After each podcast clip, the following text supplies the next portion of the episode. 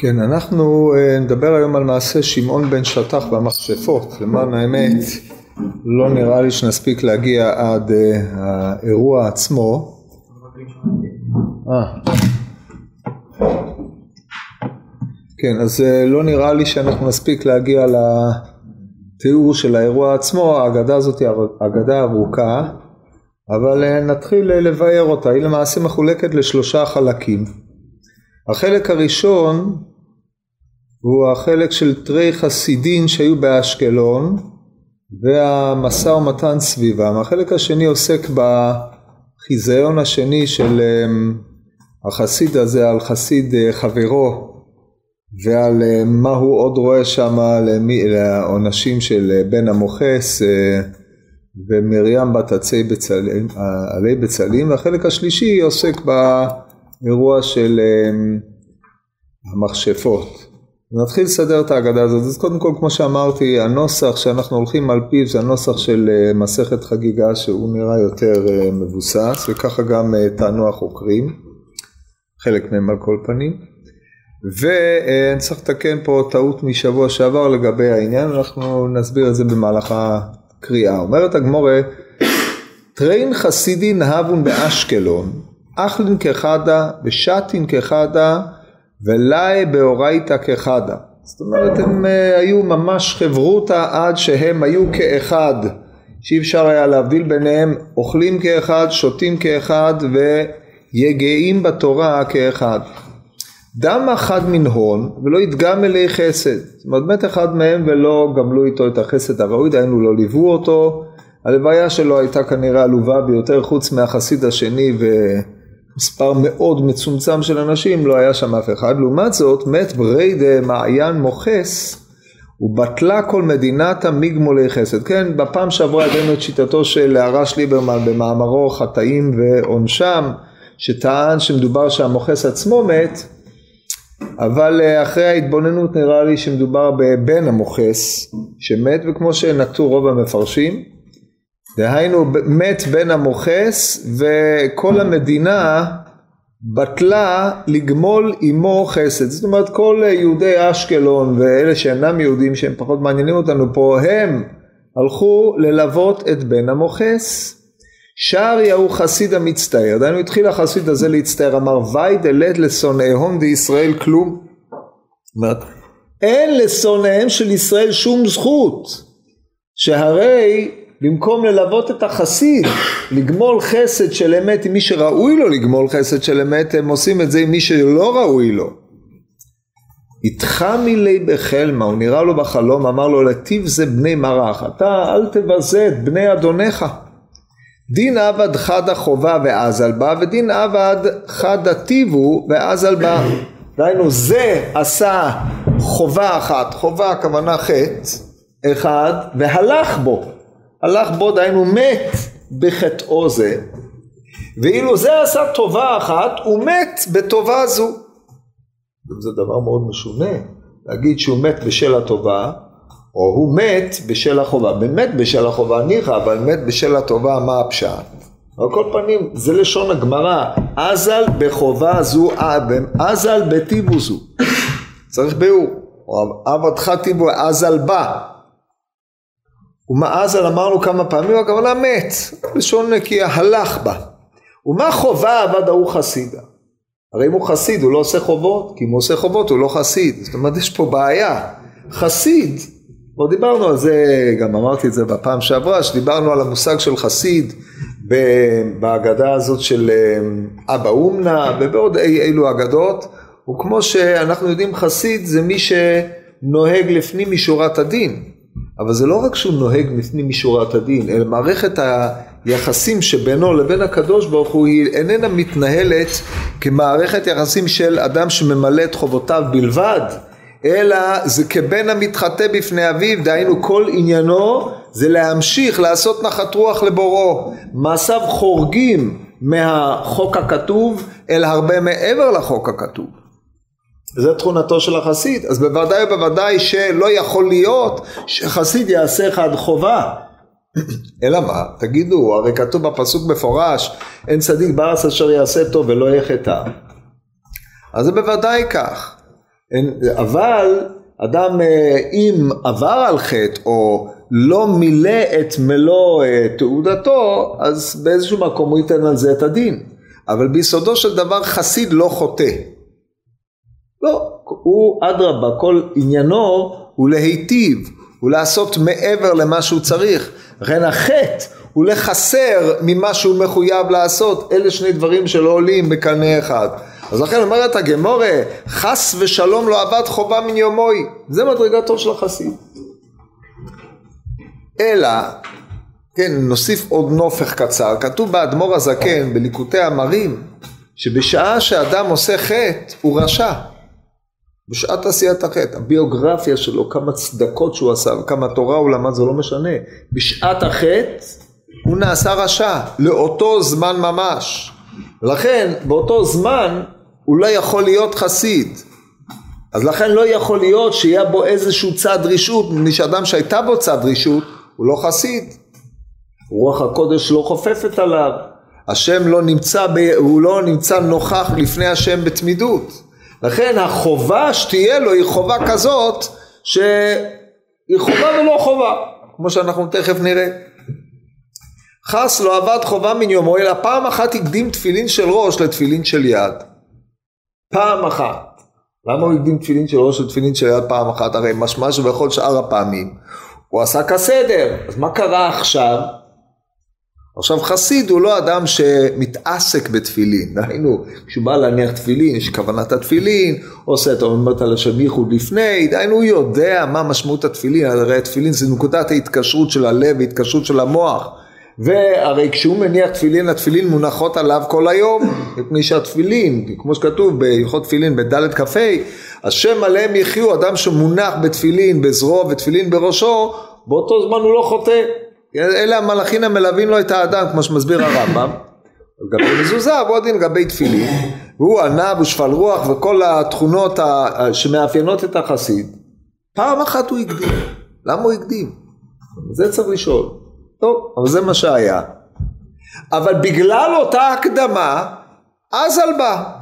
הלך לבית עולמו, והלוויה שלו נראתה כמו שהיא נראתה.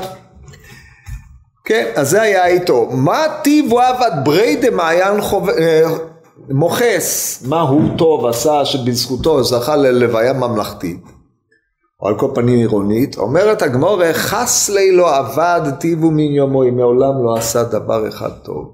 זה נורא להגיד על אדם. עכשיו מילא אם זה היה מוכס, אז אנחנו מבינים.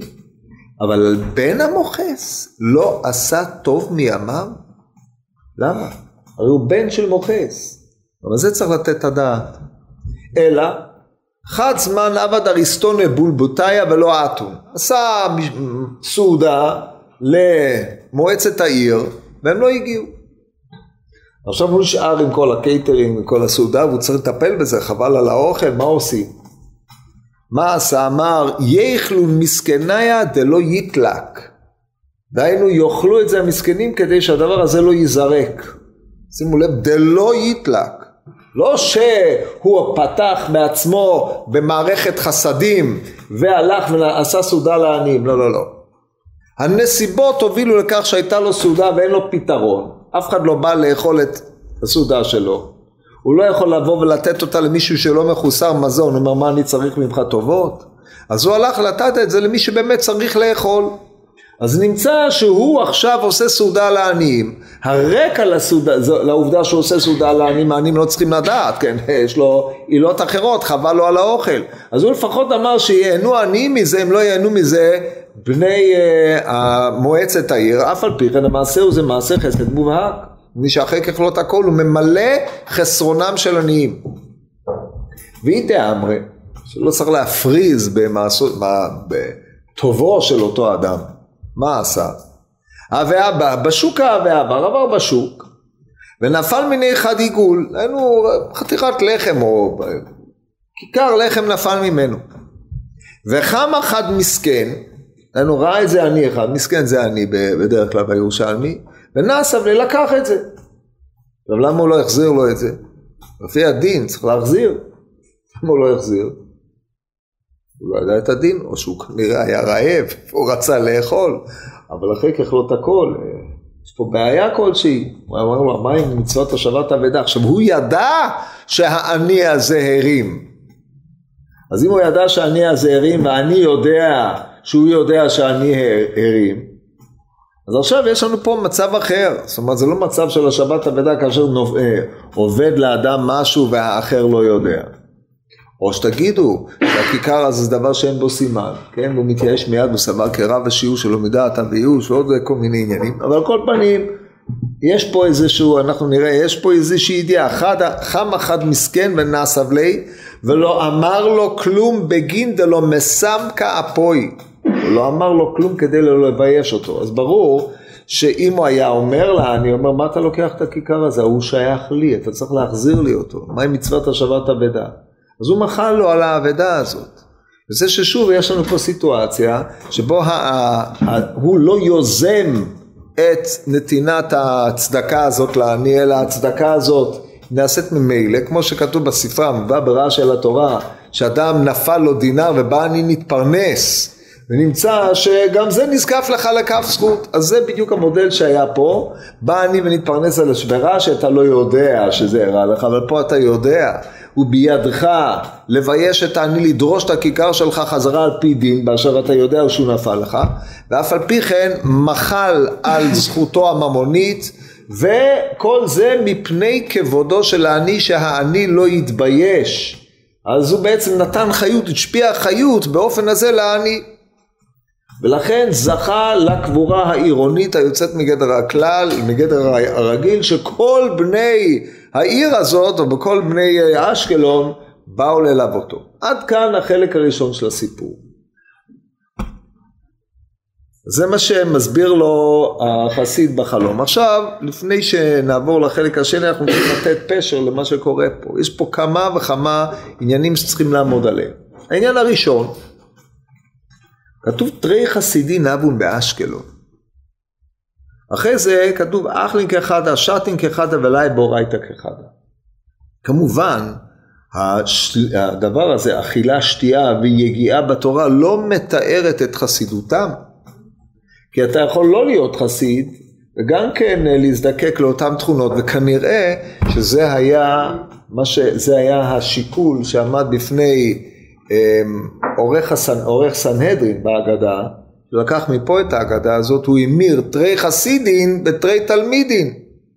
כי תלמיד אוכל ושותה ויגיע בתורה, הוא אוכל ושותה כדי שהוא יוכל ליגע בתורה, כמו שידוע, שזה תכלית האכילה והשתייה ברמה הבסיסית שלה באשר אתה תלמיד. אחרי זה אם אתה מתעלה יותר, אז יש עניינים יותר נעלים בענייני האכילה והשתייה, כמו, כמו שהסביר בספר סידורו של שבת. אז זה הבעל דרך הפשט, זה העניין. אז הוא תלמיד, אבל חסיד, חסיד, אוכל ושותה ויגיע בתורה, זה לא יכול להיות מאפיין של חסידותו. אשר על כן, אפשר לקרוא את המשפט הזה בשני אופנים. האופן האחד הוא שאכלין כאחד, השתי כאחד, אבלי בורייתי כאחד, זה אפיון של אותם טריין, ולכן באמת צריך לגרוס תלמידים, מפני שזה לא מאפיין חסידים, או שמדובר בשני חסידים. היו שני חסידים באשקלון. אשקלון עיר גויית, כמו שידוע, שהיה מרובה באזימה, כמו שדיברנו בזמנו.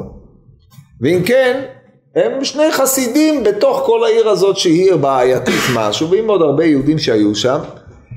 ואותם חסידים שמיוחדים או מצוינים בחסידותם, נתייחדו גם בתכונה כזאת שהם היו כמו חברותה דבוקים זה לזה כנפש אחת המתפרדת לשתי גופות אוכלין כאחד שימו לב לכחדה.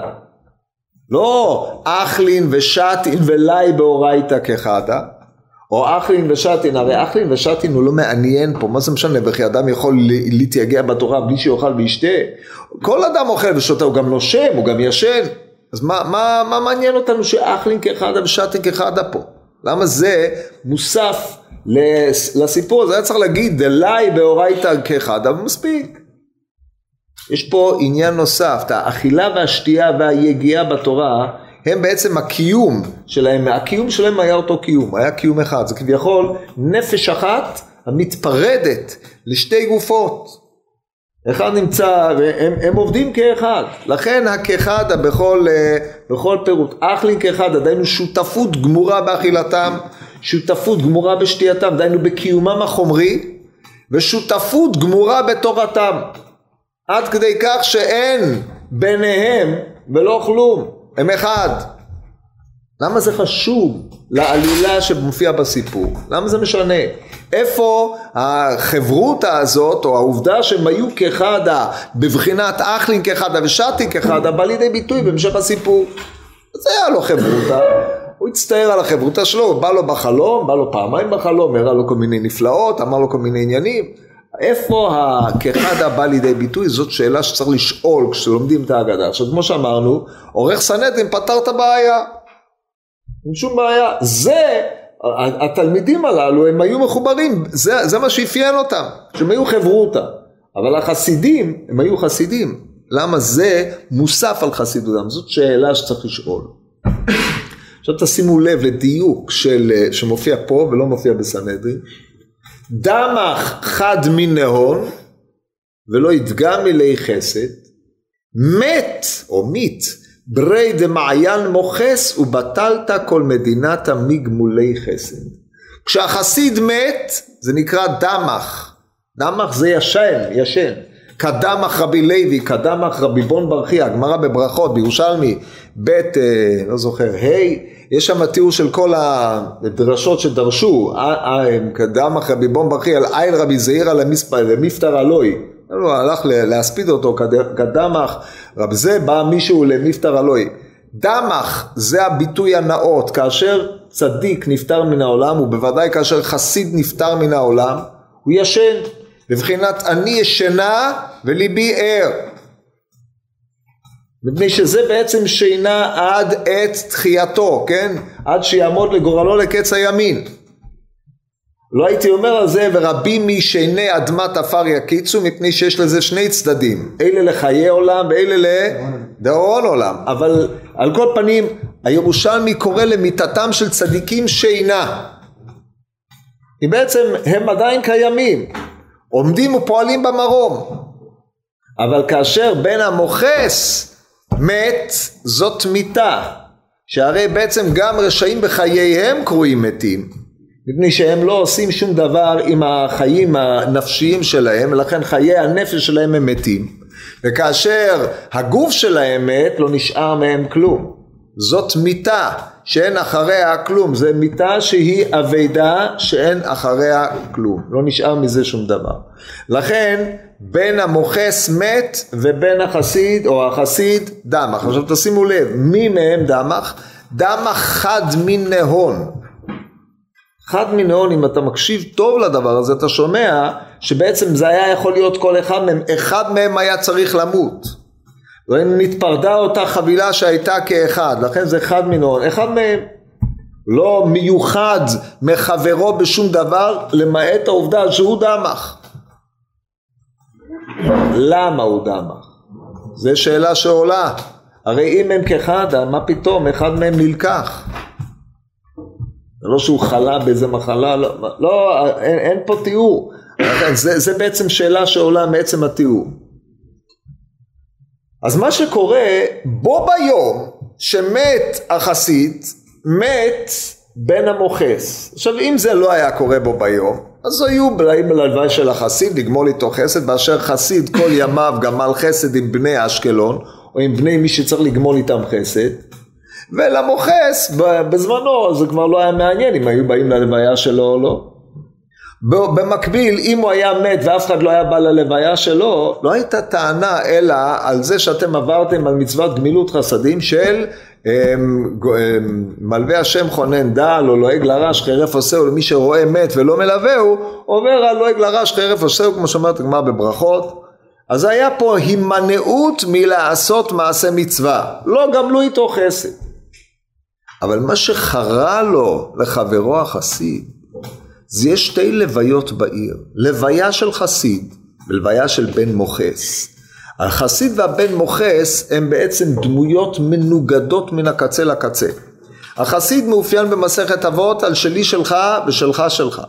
דהיינו נותן משלו לאחרים.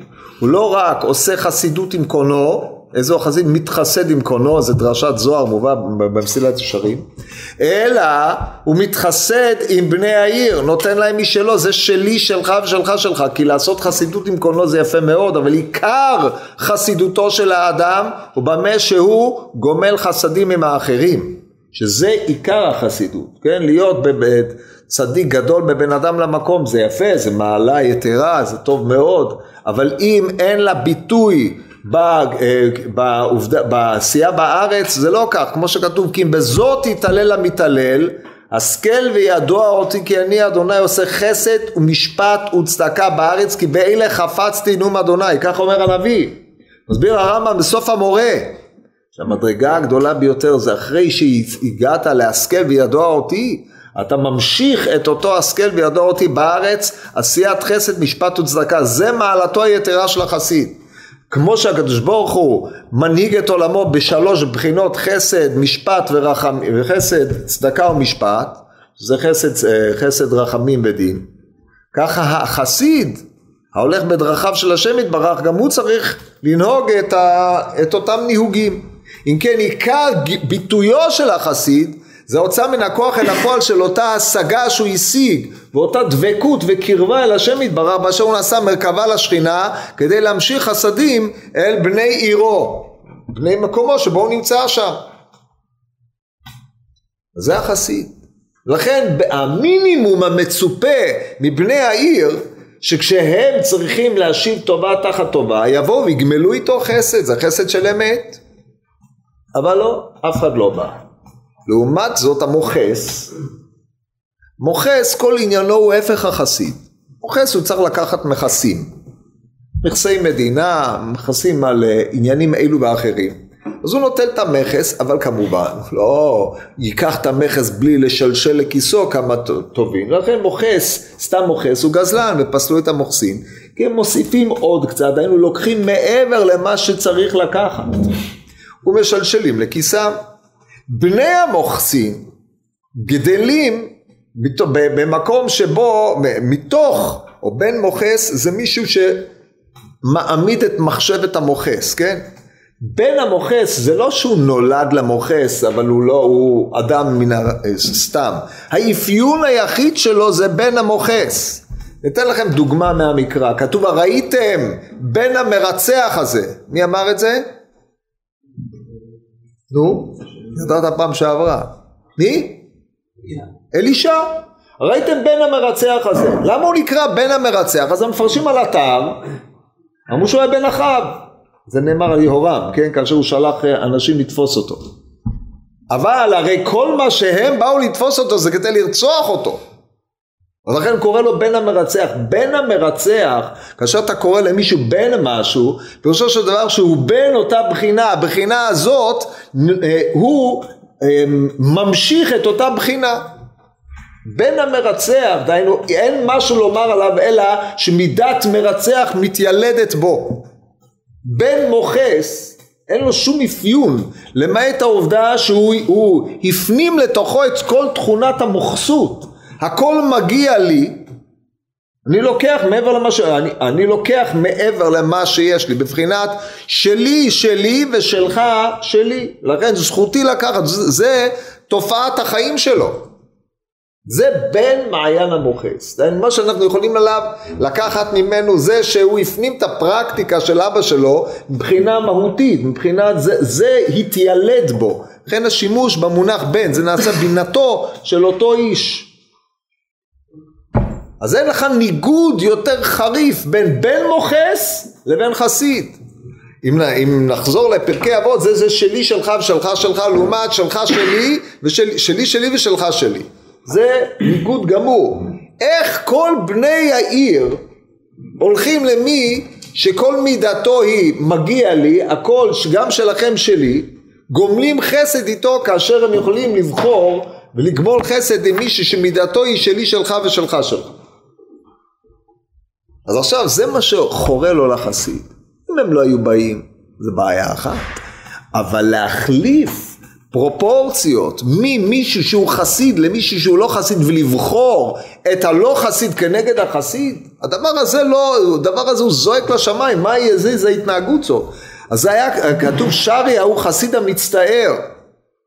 אמר וייל דלת לשנאי הון דישראל כלום, אין להם שום זכות. אין להם כלום. זאת אומרת, התנהגות כזאת מעמידה את מערכת הפרופורציות האמיתית שלהם. חסידותו של האדם, ההכרה בטובה שהם קיבלו, או הכרת הטוב מהחסיד, לא נחשבת אצלם לכלום. הם מעריצים את אותה דמות שכל עניינה הוא ההשתלטות. זאת אומרת, אילו הם היו יכולים, הם היו נכנסים במקומו. הדבר הזה היא תעודת עניות נוראה לאותם בני אשקלון.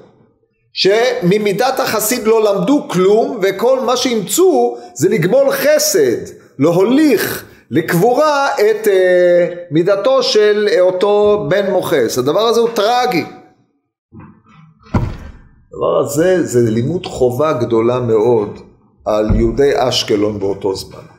טוב, לא טוב. אומרת הגמרא, מה קרה לו? הוא לא, לא יכול היה להשלים עם הדבר הזה. הוא אומר, איך אני חי במקום הזה? כל התפקיד שלנו פה באשקלון זה להביא, למשוך מידת חסדים. אנחנו, אני רואה שכל עבודת החסידות שאנחנו עושים פה מולידה את ההפך. הערצת בני מוכס לעומת ביזיון של החסיד. עכשיו הוא לא יכול לדעת מה החשבונות השמימים, הוא רואה עובדות. זה, אם, הוא, אם הוא לא יכול לדעת, צריך לקחת בחשבון שגם אחרים לא יכולים לדעת. שימו לב, עוד מעט נשתמש בעניין הזה, אבל תמיד תהיו מחושבנים על כל הצדדים. עכשיו נראה מה קורה. אז הוא היה בצער, זה החברותא שלו, הוא לא יכול ללמוד איתו פה, הוא לומד איתו באופנים אחרים, בא אליו בחלום. ואם הוא לא היה בא אליו בחלום, מה היה קורה? אז הוא היה נשאר בקטרוג גדול על אנשי העיר, אם הוא היה נשאר בקטרוג גדול, הוא לא יכול, להיות, הוא לא יכול להמשיך להיות חסיד. זאת אומרת, רק בגלל שהתחם מלב החלמה וסיפר לו, הוא יכול להמשיך להיות חסיד. עכשיו שימו לב לעומק של הדבר הזה.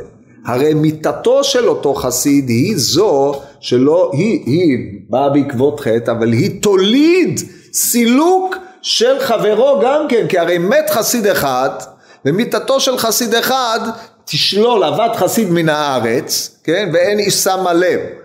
או ויקר באדם עין, הרי ככה כתוב במיכה, אבד חסיד מן הארץ ויקר באדם עין. ברגע שאבד החסיד הראשון מן הארץ, החסיד השני שבא בטרוניה אל בני העיר, יפסיק להיות חסיד, אז יוצא שמיתתו תרתי לרעותה. אי אפשר, לד... אי אפשר, לכן הוא היה חייב לבוא אליו בחלום. כי אדם שיש לו טענה על בני עירו לת אה, שונאיהן, לת דשנאיהן דל ישראל, אה, איך, איך הוא אומר פה? אמ, לת לשנאי הון דישראל כלום. לא יכול להיות להתחסד איתם, לא יכול להיות. כי החסיד מלמד זכות על בני דורו. והוא לא יכול. עכשיו, הוא לא יכול לשקר, לעשות שקר בנפשו, להמציא מערכת תירוצים. אין תירוצים. מילא הם היו הולכים ללוויה של אה, אדם פשוט, אדם כשר, כל המוריד דמעות על אדם כשר, אז הקדוש ברוך הוא סופם ושם אותה בנודו. אבל ללכת לקונטרסט של החסיד, זה אין לזה הסבר, אלא אם כן יש פה מערכת משובשת לחלוטין של פרופורציות.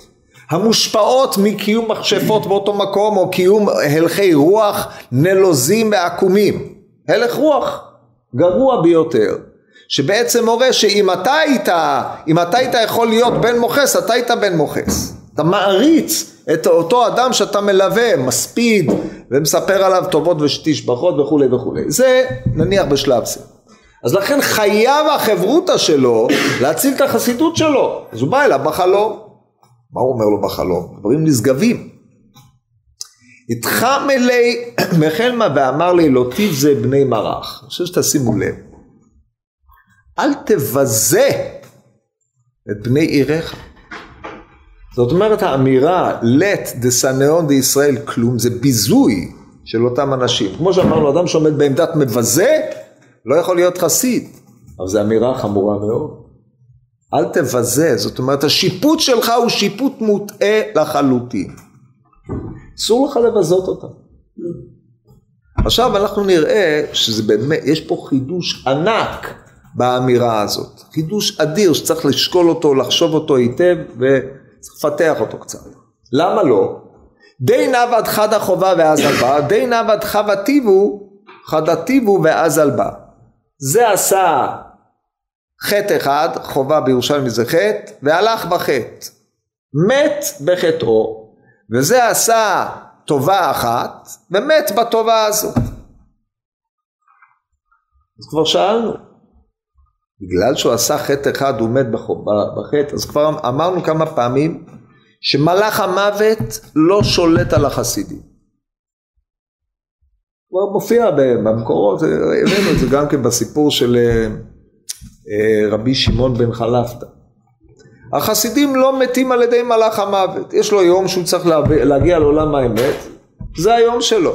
הוא נמצא פה, ממלא את תעודתו פה, וכאשר הוא צריך לעלות למעלה, הוא עולה למעלה. זה פשוט המשך של חיים, איך כתוב על אברהם אבינו, הוא איכה את כל העולם כולו, אצלו היה רצף בין חייו לבין מה שיש אחרי חייו, משה רבינו, עלה ומשמש במרום, זה מידת החסיד, הוא תורם פה ותורם למעלה, מלמד זכות על עם ישראל, יש פה, אין, אין מלאך המוות לא לוקח אותו, אלא שאם החסיד הזה נפטר, הדבר הזה אומר דורשני, מפני שהחברותא שלו פה, הרי הם כחדה, אוכלים, שותים ויגעים בתורה כחדה. איך לא זה קרה ולשני זה לא קרה. הדבר הזה אומר דור שני. עכשיו החסיד לא בא בטרוניה עם קולנו, אז לכן הוא לא היה, זה, לא, זה לא הטריד אותו, אבל לכשהרצון האלוקי היה שהחסיד הזה יעלה לשמי שמיא, השאלה היא למה? אז הוא אומר, דע לך, אני הייתי צריך להמשיך להיות איתך, אבל עשיתי חטא אחד. עכשיו תראו את הניסוח המעניין של הירושלמי. די נאוות חד החובה ואז הלבה, ודי נאוות חד הטיבו ואז הלבה. מה חובה עבד האי חסידה? אומרת הגמורה חס לי לא עבד חובה מיומוי. מה, מה הולך פה? הוא אומר אני עשיתי חד חובה ושואלת הגמרא מה חובה עבד חד חסידה? אומרת לך חס ושלום לא יעלה על הדעת שהוא עשה חד חובה אלא עשה כך וכך אז מה הולך פה? עשה חובה? לא עשה חובה. לא יכול להיות שיעשה חובה, או יכול להיות שיעשה חובה. אז אריכות הדברים פה, היא באה להעמיד בדיוק את מה שטענתי לכם קודם. חסיד, חס, מילי לא עבד חובה מימוים. מי שאחרת הוא לא היה חסיד, זה שני חלקי הסותר. חסיד הוא לא חוטא, וחוטא הוא לא חסיד. גם עם הארץ הוא לא חסיד. טוב, אז לכן לא יכול להיות שהוא עשה חובה מימיו, אין דבר כזה. אז איך הוא יכול לומר שהוא מת בגלל שהוא עשה חובה? אז אומרת הגמרא אלא פעם אחת הקדים תפילין של יד, תפילין של ראש לתפילין של יד. עכשיו פה צריך לשאול את השאלה, האם הקדמת תפילין של ראש לתפילין של יד, שהיא סיבת מיתתו, אז על בה, היא מסבירה מדוע הוא לא זכה לקבורה ממלכתית, קבורה עירונית, קבורה שבו יגמלו איתו חסד, או לא. או שדי לנו בזה שנאמר שהקדמת תפילין של ראש של תפילין של יד, טוב, מעשה עבירה פעוט, מינימלי שתכף נסביר לכם מה טיבו של העניין הזה, ובעקבות הדבר הזה הוא עשה מעשה קטן אז לכן הוא מת, וזה שלא עשו לו קבורה זה היה ניקוי על העבירה הזאת ואין קשר פנימי בין הדברים. לא מסתבר, כשאתה קורא אגדה הזאת, שיבחרו הקדמת תפילין של ראש לתפילין של יד, שתכף נסביר לכם את עניינו, העבירה המסוימת הזאת, שלא יהיה לה קשר עם האזלבה, שהרי בגלל אותה חובה אזלבה, והאזלבה זה לא מיתתו, מפני שמיתת חסיד לא מכפרת על עוונותיו באשר אין לו חטאים. אלא עיקר האזל באו בשביל הקבורה שלא גמלו בה חסד. אז יוצא שהקדמת תפילין של ראש לתפילין של יד היא עצמה הסיבה שלא גמלו לו חסד. כדי לכפר על העניין הזה לא גמלו לו חסד. חייב להיות קשר פנימי בין הדברים. אתה עומד ומשתומם מה עניין זה אצל זה. אצל המוכס הרבה יותר קל, זה הרי די, די שקוף. אז בואו נטפל בעניין הזה קודם. מה עניין הקדמת תפילין של ראש לתפילין של יד? איפה אנחנו מוצאים את הדבר הזה? אומרת הגמרא במסכת מנחות, תנא, כשהוא מניח, מניח של יד ואחר כך מניח של ראש, כשהוא חולץ, חולץ של ראש ואחר כך חולץ של יד. זאת הגמורה. בישלמה כשהוא מניח מניח של יד ואחר כך מניח של ראש, דכתיב וקשרתם לאות על ידיך והדר והיו לטוטפות בין עיניך. זאת אומרת, קשירת היד היא לפני שהתפילין הובות כתותפות. יוצא שכשאתה שם את התפילין כתותפות בין עיניך, זה רק אחרי שהתפילין של יד קשורות על ידיך. אבל כשהוא חולץ, איך אתה יודע שחולץ של ראש ואחר כך חולץ של יד? אז אומרת הגמורה, כתוב והיו לטוטפות בין עיניך כל זמן שבין עיניך יהיו, שבין עיניך יהיו שתיים.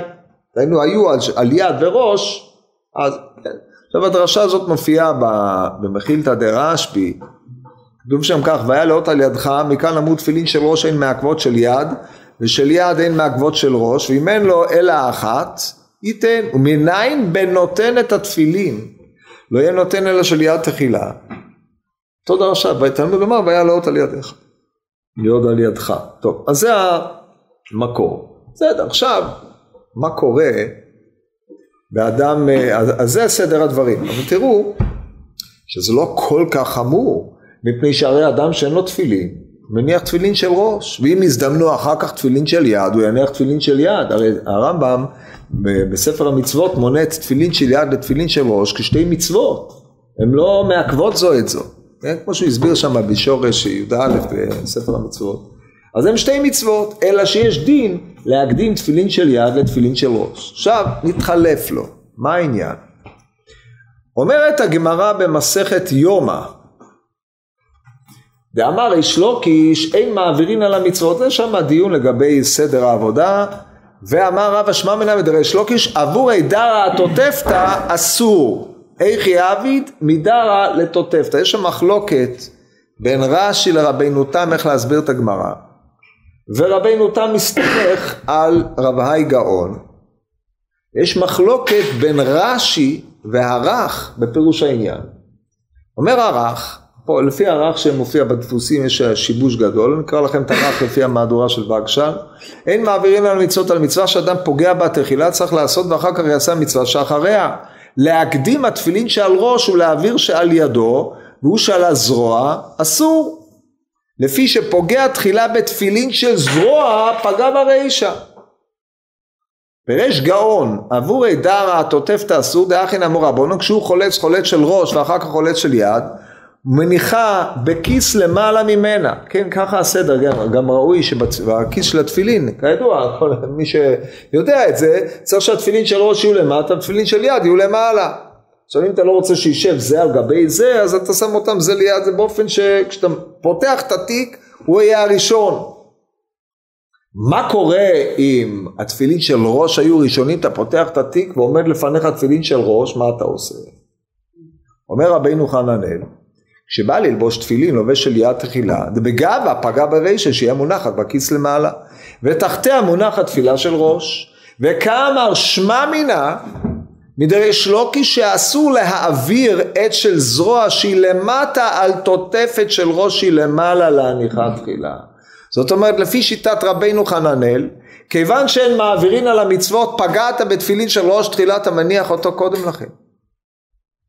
כי יש איסור אין מעבירין על המצוות זה נלמד מהכתוב. אתה לא יכול. היי אבל אני לא אניח תפילין של יד קודם. נכון too bad אתה לא יכול להעביר על המצוות הרמב"ם חולק על רבינו חננאל. כותב הרמב"ם, כשחולץ אדם תפיליו להצניעם בכלי, לא יניח של יד למטה ושל ראש למעלה. למה? מפני שבשעה שהוא רוצה ללובשה נפגע בשל ראש תחילה, ונמצא שמניחה ומויצי של יד לפי שאין לובשים של ראש קודם של יד. אז מבואר ברמב"ם להפך זאת אומרת אל תניח של ראש על גבי של יד מפני שכשתבוא לפגוע בהם תצטרך לשים את של ראש בצד וליטול את התפילין של יד. אז הוא חולק לגמרי, מה, זה יוצא שחובת הקדמת תפילין של יד לתפילין של ראש זה סדר לבישת התפילין אתה לא רשאי לשנות את סדר לבישת התפילין, איי אבל יש לך פה בעיה שאין מעבירים על המצוות, הוא אומר נכון אתה, לא, אתה אמור לא להגיע לידי כך שתעביר על המצוות. אז יוצא שהאופן שבו יכול להיות שאדם יניח תפילין של ראש לפני תפילין של יד בהנחה ששניהם נמצאים כי אם הם לא נמצאים, מה הוא יעשה? הוא עשה כדין. הוא רק במקרה שנתחלף לו הסדר, דהיינו שתפילין של יד היו מתחת לתפילין של ראש, או פגע בתפילין של ראש תחילה, ולכן יש לו בעיה. אז הוא העביר על המצווה או לא העביר על המצוות, זה המחלוקת רבינו חננאל והרמב"ם, רבי גאון ושאר ראשונים, והלכה כרמב"ם בעניין הזה. אז זה לגבי הדין של אה, ההמרה הזאת. עכשיו מה עוד אנחנו יודעים? אומרת הגמורה בירושלמי במסכת מעשר שני פרקי הלוכה ה' כשאתה מתוודה בווידוי מעשות אתה אומר עשיתי ככל אשר ציוויתני כן לא אכלתי בונים ממנו ולא ביארתי ממנו לטמא ולא נתתי ממנו מת שמעתי בקול השם אלוקיי עשיתי ככל אשר ציוויתני האומנם? אדם יכול לקום ולהתוודות בווידוי מעשות ולהגיד ריבונו של עולם עשיתי ככל אשר ציוויתני? אז נחלקו בירושלמי בעניין הבא איצטנאי איתני כל מצוות שבתורה מעכבות אם עברת על אחת ממצוות של התורה אתה לא יכול להגיד עשיתי ככל אשר ציוויתני כי לא, לא עשית. ואי תנאי איתני כל המצוות שבפרשה מעכבות כן שככה אנחנו נוקטים. דהיינו עשיתי ככל אשר ציוויתני לא עברתי בונים ממנו וכולי. במילים אחרות אתה אומר מה לא עשיתי ואז אתה אומר עשיתי ככל אשר ציוויתני שלא ביטלתי שום מצווה ממצוות אה, מעשר שני או אה, שאר אה, מתנות כהונה נקובים בפרשה אומרת הגמורה רב אחא בר פפא באי קומי רב זעירא אפילו הקדים תפילה של ראש לתפילה של יד?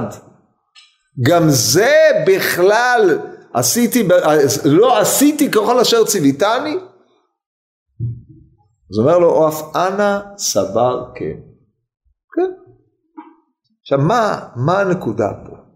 אם הדבר הזה הוא ביטול עשה או עבירה על מצוות לא תעשה, כמו שיש לנו הקדמה של אה, אה, תרומה לביקורים או ביקורים לתרומה, כתוב מלאך ודמעך לא תאחר, בכור בניך תיתן לי, אדם שמקדים מתנות כהונה לפי, שלא לפי הסדר, מלאך ודמעך לא תאחר, מקדים מתנות אלה למתנות אלה, אז הוא עובר עליו, למרות שהוא בפועל נתן את שניהם, בסדר, האם לגבי תפילין גם זה בכלל, אם הדבר הזה היה בכלל, אז מה רבותא?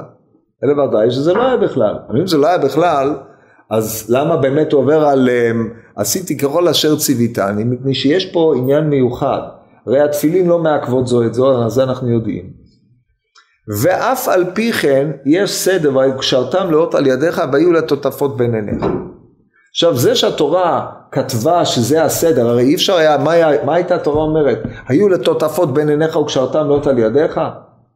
לא, זה סדר הדברים, אדם, התורה תיארה מה שהיה, מה שהאופן שבו האדם אה, צריך להיות עם תפילין, דהיינו שתפילין יהיו קשורות על ידיו ויהיו לטוטפות בין עיניו, כן, זה, זה העניין, אומרת הגמרא כן, אבל נתינתם כיוון שהתורה כתבה את סדרם של הדברים ברור שאם אדם יקדים תפילין של ראש לתפילין של יד, הוא לא עובר עליו דלא תסור, ולא עובר על איסורי דאורייתא, לא עובר עליו דרבנן אפילו.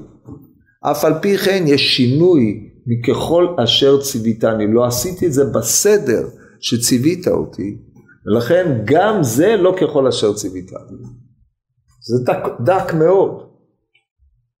אבל כתוב בשיר השירים רבה בפרשה ד' על הפסוק שערך כעדר העזים שגלשו מהר הגלעד, שינך כעדר הקצובות אה, שעלו מן הרחצה, שכולן מתאימות ושכולה אין בהם. רבי יצחק פתר קראי במלחמת מדיין, מה, מה העניין שם? אז זה דורש את הפסוק, הפסוק הזה בשיר השירים על מלחמת מדיין, שינך כעדר הקצובות מילין קצובין 12 אלף בן דבר ו12 אלף במסירה שנאמר בימה סרו מאלפי ישראל אלף למטה אמר רב חנניה בר ביצחק בשנים עשר אלף הלכו למלחמת מדיין וכתוב כתוב כעדר העזים שעלו מן הרחצה מה זה עלו מן הרחצה רב הונא אמר שלא הקדים אחד מהם תפילין של ראש לתפילין של יד. שאילו הקדים אחד תפילין של ראש לתפילין של יד לא היה משה משבחן ולא היו עולים משם בשלום הווה אומר שהיו צדיקים ביותר. עכשיו אם אדם מניח את התפילין שלו כמו שצריך כל יום, גם הוא לא, יניח, לא יניח תפילין של ראש, לא יקדים תפילין של ראש לתפילין של יד. זה גם לא יקרה, זה לא קורה לרוב בני אדם. ואם, אז הוא עבר על המצ... העביר על המצוות, אבל הוא דואג לעשות את זה לפי הסדר. אז מה הם צדיקים ביותר? מה הולך כאן? אז יש עניין מסוים של הקדמת תפילין של ראש לתפילין של יד. יש את הפשט, דהיינו התיאור העובדתי של מה שעולה מהגמרא מסכת יומא והווידוי מעשרות בירושלמי אה, מעשר שני.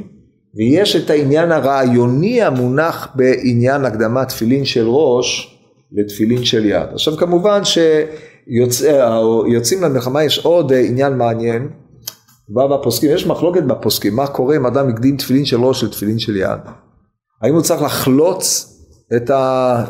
להוריד את התפילין של ראש, להניח את התפילין של יד ולחזור ולהניח את התפילין של ראש, כן, ככה הביאו.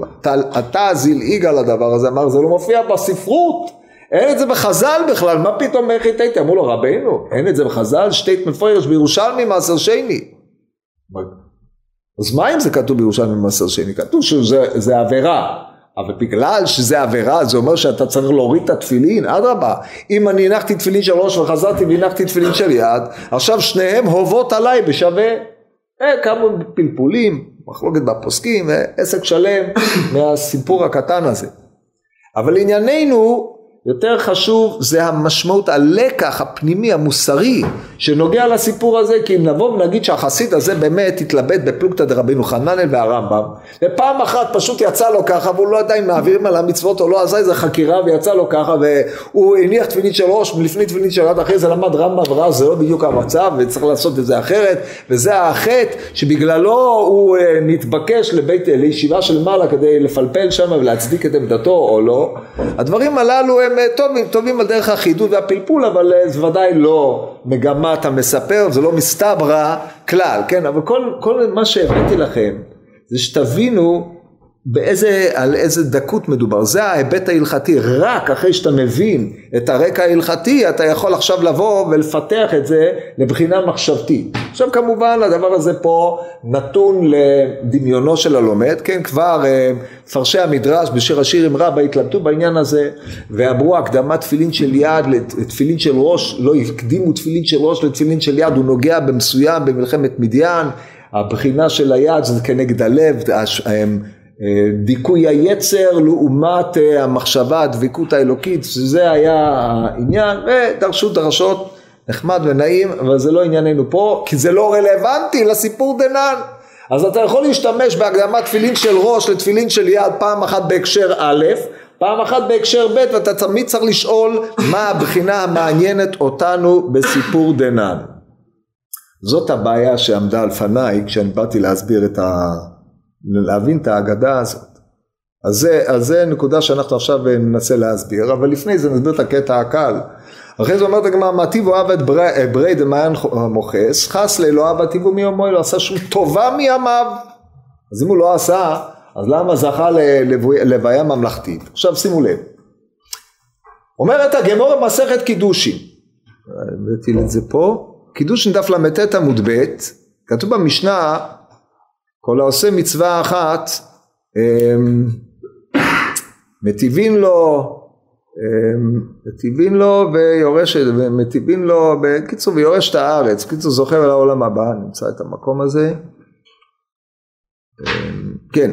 אומרת הגמרא כל העושה מצווה אחת אה, מטיבין לו וכו' מה שכתוב שם במשנה ושאומרת הגמורי אמר רבי דחי כאמר כל העושה מצווה אחת יתרה זכויותיו מטיבים לו בדומה כמי שקיים כל התורה כולה. שואלת הגמורי ומינו וכל שזכויותיו מרובות מעוונותיו מרעים לו ודומה כמי ששרף התורה כולה ולא שיער ממנה אפילו אות אחת וכל שעוונותיו מרובים מזכויותיו מטיבים לו. ודומה כמי שקיים כל התורה כולה ולא חיסר אות אחת ממנה. כן זה מוצג בצורה חריפה מאוד. אומרת הגמור יש שם שני תירוצים מאביי ורבא לענייננו מעניין אותנו תירוץ רבא אמר רבא אמר לי רבי יעקב אמר שכר מצווה בהאי עלמא ליקה זאת אומרת עשית מצווה אחת יתרה על זכויותיך או עשית מצוות ויש לך עבירה אחת אתה צריך להתנקות בה כדי להגיע לעולם האמת אתה צריך לבוא נקי עכשיו החסיד בעולם הזה כל עוד הוא חי את חייו בעולם הזה אין מה להרע לו אי אפשר להרע לו כי הוא חסיד כל מה שבא עליו, מה הוא אומר? גם זו לטובה. אדרבה. אומר כל מה שאביד רחמנה לטב אביד. אז אין מה להרע לו. האפשרות היחידה להרע לחסיד היא במיתתו. לא לגמול איתו את החסד שמגיע לו. זה חסד של אמת. דהיינו לא לנהוג עם החסיד כמידתו.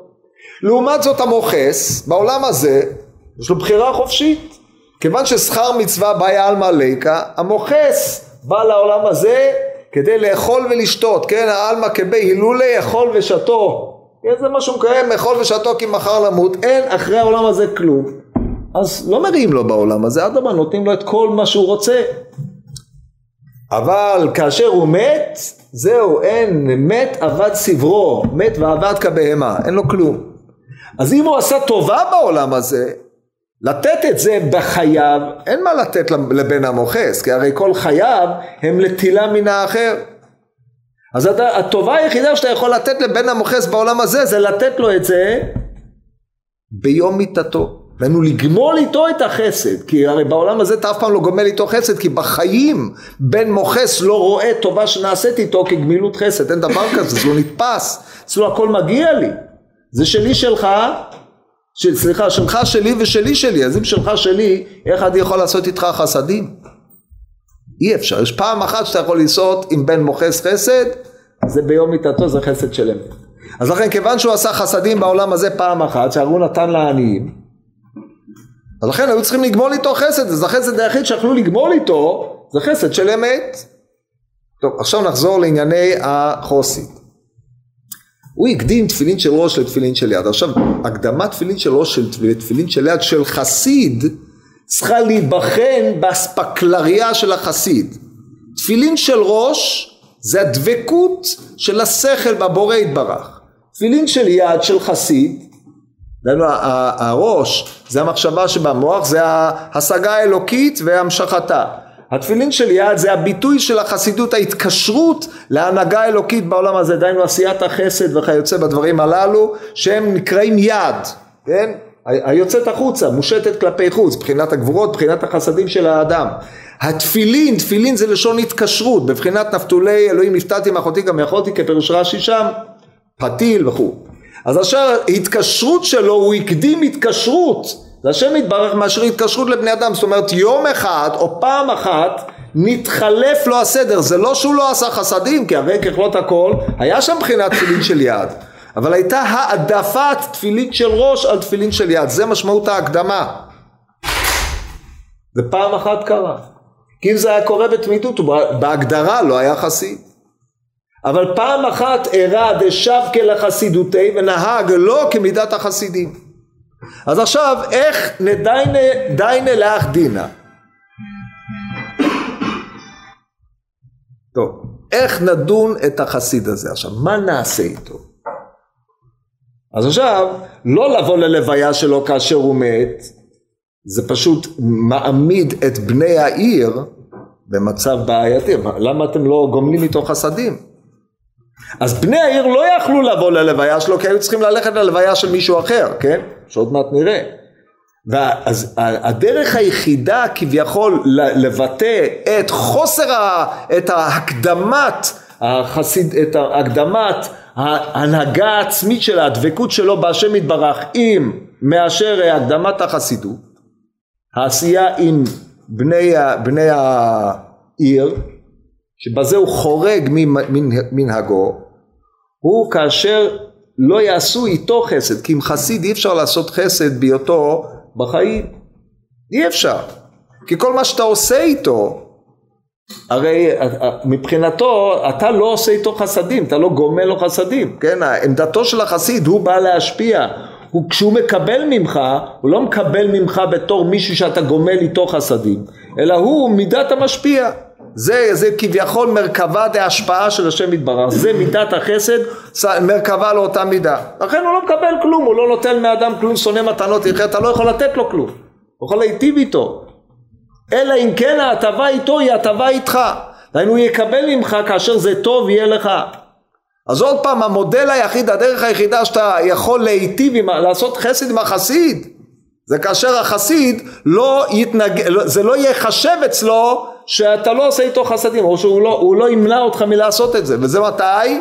חסד של אמת, ובנקודה הזאת, שם, הוא היה צריך לשלם את חובו, לכן כדי ששלמותו של החסיד תהיה שלמה, אז צריך לגרוע ממנו את אותה מידה של לא, לא גמל חסדים, אז לא גמלת חסדים, אז בנקודה הזאת שאפשר היה לגמול איתך, לא גמלו איתך.